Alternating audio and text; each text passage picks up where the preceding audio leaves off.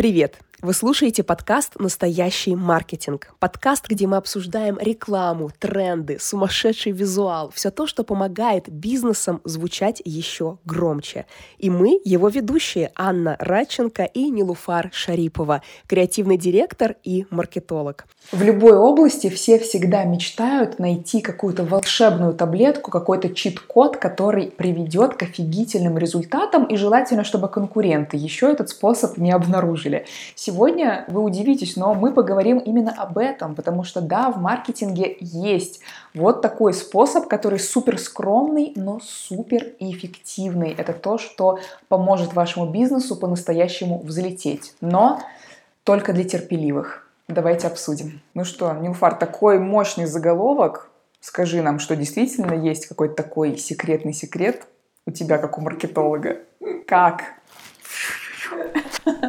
проникать в душу потребителя и при этом недорого, но эффективно? Есть, конечно. Вообще весь маркетинг такой. Просто терпение, друзья, терпение. Недорого и эффективно – это так называемый скромный маркетинг. Когда многие называют это маркетинг комьюнити, так более, наверное, распространено в обществе. Партизанский маркетинг у него еще есть, еще там горилла маркетинг. То есть, ребята, если вы слышали все эти термины, это примерно чуть-чуть об одном и том же. Это про то, как вы так действительно проникнуть в нужное место. Чаще всего это когда мы берем, это мы не идем вот так в свет с какой-то мощной компанией, которая, где везде она сверкает, наружная реклама, везде ее слышно, видно, это не про это. Это про то, когда мы решили скромно-скромно потихоньку проникнуть в какое-то комьюнити со своим продуктом. И здесь очень важно понимать, что это за комьюнити, какие у нее потребности и как вы служите этому комьюнити. То есть в данном случае здесь не сколько «Эй, посмотри на меня, я делаю это!» Ваш продукт не кричит, он говорит «Здравствуйте, как слуга». Что у вас, какие у вас интересы в вашем сообществе? Я приду и помогу вам с этим. И иногда это напрямую даже с продуктом не связано. Так, а давай сразу на примерах, потому что я думаю, проще будет понять, и я потом тебе уточняющие вопросы позадаю. Можешь рассказать какой-то пример бренда или там продукта, который изначальную стратегию выбрал вот именно такую, да, там зашел через какое-то комьюнити и дальше произошел взрыв. Это, да, это пиво, PBR, которая очень так поднялась в топ в разных штатах в свое время, не сделав ни один рекламный ролик, не сделав никакой кампании. Я, кстати, думала, Splat, зубная паста делала то же самое. О, давай все про пиво, потом про Splat. Пиво сделало так. Они вдруг обнаружили, что их потребляет так называемая комьюнити, группа курьеров на велосипедах. Это было очень дешевое пиво, оно и есть, оно $1 стоит каким-то странным, честно, странным клубничным вкусом. Ну, возможно, эта группа их пила именно по цене, потому что оно было такое. И, вы знаете, в комьюнити суть такая, что оно очень сильно влияет на потребление, потому что это потребление как часть принадлежности комьюнити. Если ты называешь себя доставкой на велосипеде, у тебя может быть определенный какой-то там тип одежды, тип еды, который ты кушаешь, и ты вроде бы тоже пьешь, и он, и ты пьешь, и мы с тобой чувствуем, мы часть этого комьюнити. Да, это как такой символ принадлежности. Точно. Символ принадлежности. И они просто пришли и сказали: ребята, а что вам надо? Вот так вот просто, что вам надо? Они пришли и сказали: а вы знаете, у нас новый клубнично-лимонный запах там по 2, а теперь за 90 центов. Они просто сказали: что вам надо, ребята? Они сказали, а мы вот хотим это, конкурс там, вот на каком-то маленьком поле мы хотим сделать какой-то фестиваль наших байкеров, ну то есть на велосипедах. Можете там нам арендовать это? Можем. Арендовали, принесли, банки кинули, ушли. Там не было вот таких супер растяжек. Слоганов. Приди, покупай, приноси, ничего такого. Ну особо не было, вот пожалуйста. И никто не продвигал, они такие: спасибо, и пошел слух. А идите к этому пиву, они поддерживают такие идеи.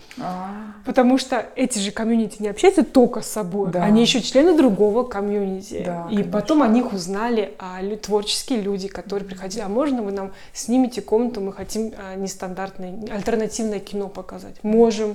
Пошли, сняли комнату, пиво поставили, ушли. Опять без всяких Это прекрасно. Все. Слушай, как-то... Ну, можно заканчивать, в принципе, на этом, друзья. Идите, делайте, но мы сейчас чуть-чуть еще про это поговорим.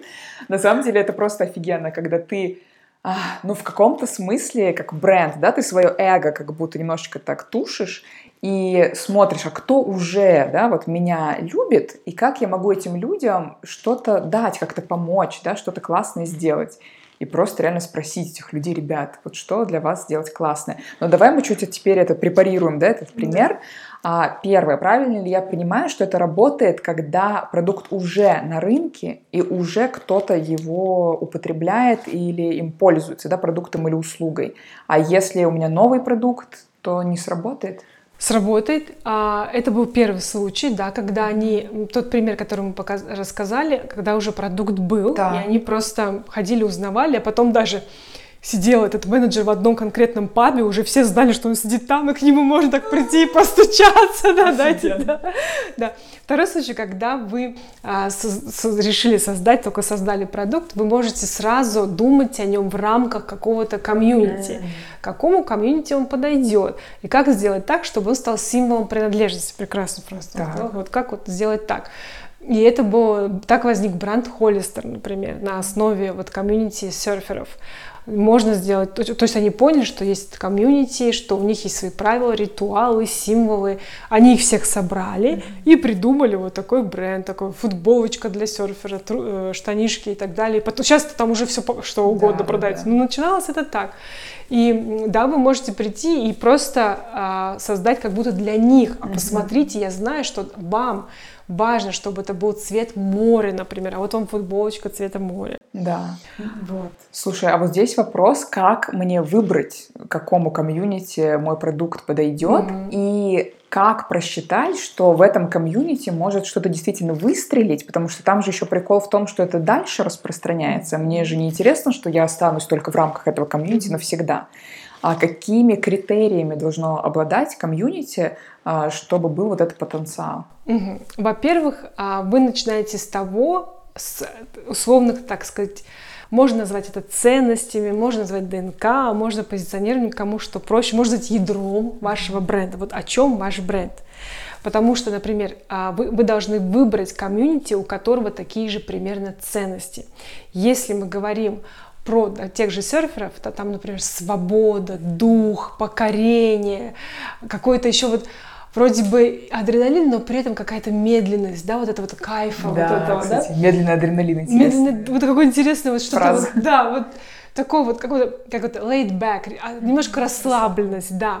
И вот если ваш бренд, вы смотрите, а у вас такие же, вот ваше ядро про это, вы выбираете на основе этого. Если вы, как мы говорили, вы идете против общества, вы хотите бросить вызов, вам надоело это потребление, это вот такое все, вы ищете те комьюнити, которые идут тоже против мейнстрима, и вы можете в него туда внедриться. Вот ты задала правильный вопрос в том, что а вдруг оно такое малюсенькое, да? Бывает так, что, смотрите, вот потребление очень интересная штука, и мода очень интересная штука. Сначала вас начинает пользоваться мало, но это комьюнити, оно не живет только. Есть очень редкие комьюнити, ну, как, условно, как Хари Кришна, да, вот типа такого, да, который живет только внутри, да, немножко такого религиозного плана. Но остальные все комьюнити общаются, ты как бы не дружишь же только с ними, ты еще бываешь членом другого комьюнити, там у тебя могут быть более слабые связи, но они все равно есть. И продукт начинает выходить из этого в другие комьюнити. То есть члены одного большого, они являются членами других. И они начинают туда это выносить. И со временем уже сейчас Hollister, ну что, это бренд, который носит только серферы? Нет. Носят те, которые в душе чувствуют, что они серферы. Да. Вот это кайф. То есть нащупать что-то, что... как-то резонирует, да, с моим позиционированием, с моим ДНК, с какой-то особенностью, да, моего продукта, посмотреть, какие сообщества, какие субкультуры, какие комьюнити обладают вот похожими какими-то признаками, принципами. И дальше, правильно я понимаю, что ну, вот эти идеи уже с чем, да, к ним заходить, вот, они уже основываются, собственно, да, на моем позиционировании, чтобы это соответствовало, было как бы в духе моего бренда, моего продукта, потому что, наверное, если бы ну, этому пиву не было. Хотя нет, вот я сейчас думаю, что, наверное, никакая культура или независимое кино к пиву, к этому отношения, скорее всего, не имела. То есть я не права, да? Вот, а как тогда решить? Тут есть несколько моментов. Вот, смотрите, они служили, да, этому комьюнити. Да. И, в принципе, я думаю, там было общее, что вот это такое... расслабленное пиво, без претензий, то есть там какое-то ядро общее все равно было. Вы можете выходить в эти комьюнити, либо как вот соединяя, вот смотрите, что он делал. Вот для этих комьюнити были важны свои мероприятия. Да. Вот для велосипедистов были какие-то свои собственные конкурсы или там выступления. Для творческой группы «Альтернативное кино» у них были мероприятия, важные для них. И этот бренд говорил, а я их поддержу, я стану членом этого мероприятия. Да. То есть он стал символом этого мероприятия. Вот так. То есть вы изучаете, что важно для вашей комьюнити. И в вашей комьюнити есть какие-то важные для них собрания, совещания, события, герои, песни, слова. И вы становитесь частью этого. Вы выбираете, куда же себя присоединить-то туда. Да. А что еще ты можешь здесь посоветовать, вот как маркетолог, да, с точки зрения бренда, чтобы вот такое внедрение в комьюнити, ну, произошло максимально эффективно для компании, чтобы продажи потом повысились, да, за счет этого, чтобы произошло там вот это распространение, захват рынка. На что здесь можно обращать внимание, чтобы с большей вероятностью это произошло? Вот, ну, поддержала я там какой-то ивент или там придумала, да, чтобы такого вместе с этим комьюнити сделать с участием моего продукта. Вот закончилось это мероприятие, например. Да, и вам нужно просто продолжать это делать. Да. Не сдаваться, не ждать, что вот я положила $500, завтра у меня должны быть продажи на 550. Нет, вы просто продолжаете. Этот захват происходит потихоньку, медленно. Вы просто, знаете, но вы строите такую связку, которую не разбить. Никто потом другим продуктом пользоваться не будет. Но особенно, если вы не будете вот прям сидеть и ожидать. Вот я вам дала эти деньги, срочно купите. Вы дали и забыли. Вы дали, вы принесли какие-то образцы, подарки, поддержали и забыли. Мне кажется, в этом есть что-то азиатское, тебе не кажется? Такое вот какое-то... Ну, я поясню. Я имею в виду какое-то очень такое тихое, ну, как бы, как будто бы незаметное сначала, но очень эффективное. Это, знаешь, это как, не знаю, там, кунг-фу. Простите, кто занимается боевым искусством, возможно, какой-то бред говорю. Я осталась на кунг-фу панде, если что. А когда ты там за мизинчик, типа, берешь, да, человека, и он просто...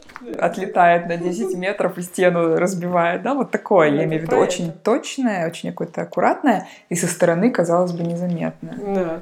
Да, это про это. Но а как мне, как, собственно, да, маркетологу или там предпринимателю понимать, что да, этот захват происходит? Ну, например, вот тут я им там ящик пива предоставила, там поддержала и продолжаю, вот уже, не знаю, полгода продолжаю. Как понять, что надо все еще продолжать? Или, может, надо остановиться в какой-то момент? И как мне понять, что этот захват происходит? Захват рынка, захват внимания людей вокруг этого комьюнити? На что ориентироваться?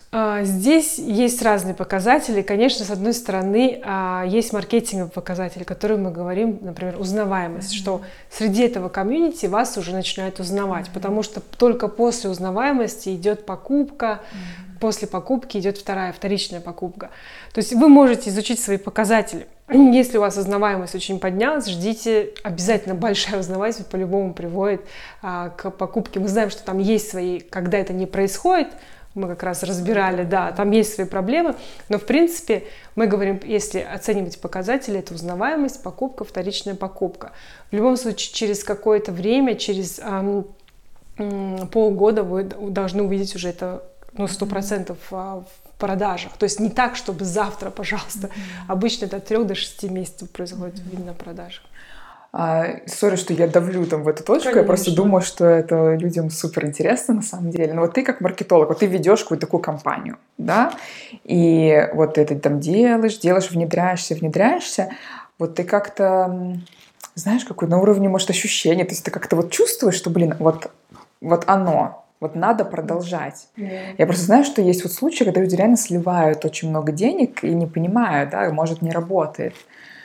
не у всех есть, ну, знаешь, навыки и возможность измерять, вот как-то, мне кажется, узнаваемость. Не так-то просто замерить, если нет профессионального агентства, да? Конечно, да. Здесь больше, наверное, вот такого прям, чтобы сейчас какая-то формула была, формулы нет, это больше на доверие, того, что вы понимаете, что вы идете в правильное место, и в какой-то момент это начнет обращаться и работать на вас. Это вот такой случай, когда вот как будто капля капает, как незаметно, а потом раз и переливается через край. Да, ну просто это действительно терпение нужно. Да. Так что, друзья, если терпение – это про вас, попробуйте. На самом деле, мне кажется, это очень недооцененный такой прием, инструмент. И там огромное тоже пространство для творчества, на самом деле. И мне нравится, что это очень сильно про человеческую коммуникацию и про, ну, такое своеобразное служение. Да. И мне кажется, что, ну, может, это немножко метафизическая такая история, но мне кажется, это какой-то обмен энергии еще, да, что ты отдаешь. И когда ты, ну, действительно искренне отдаешь тем людям, которым это нужно и важно, и делаешь это искренне, действительно без ожидания, что завтра тебе там троекратно вернется, оно в итоге возвращается там 10-кратно и даже больше. Я в это очень верю, по крайней мере. Вот, так что, друзья, наслаждайтесь, пользуйтесь, напишите нам в комментариях, если у вас уже есть идеи, какой комьюнити подходит для вашего продукта. Можете прямо написать, что вы делаете, какая у вас ниша или продукт, и как вы думаете, через какое комьюнити вы можете зайти. Давайте обменяемся идеями.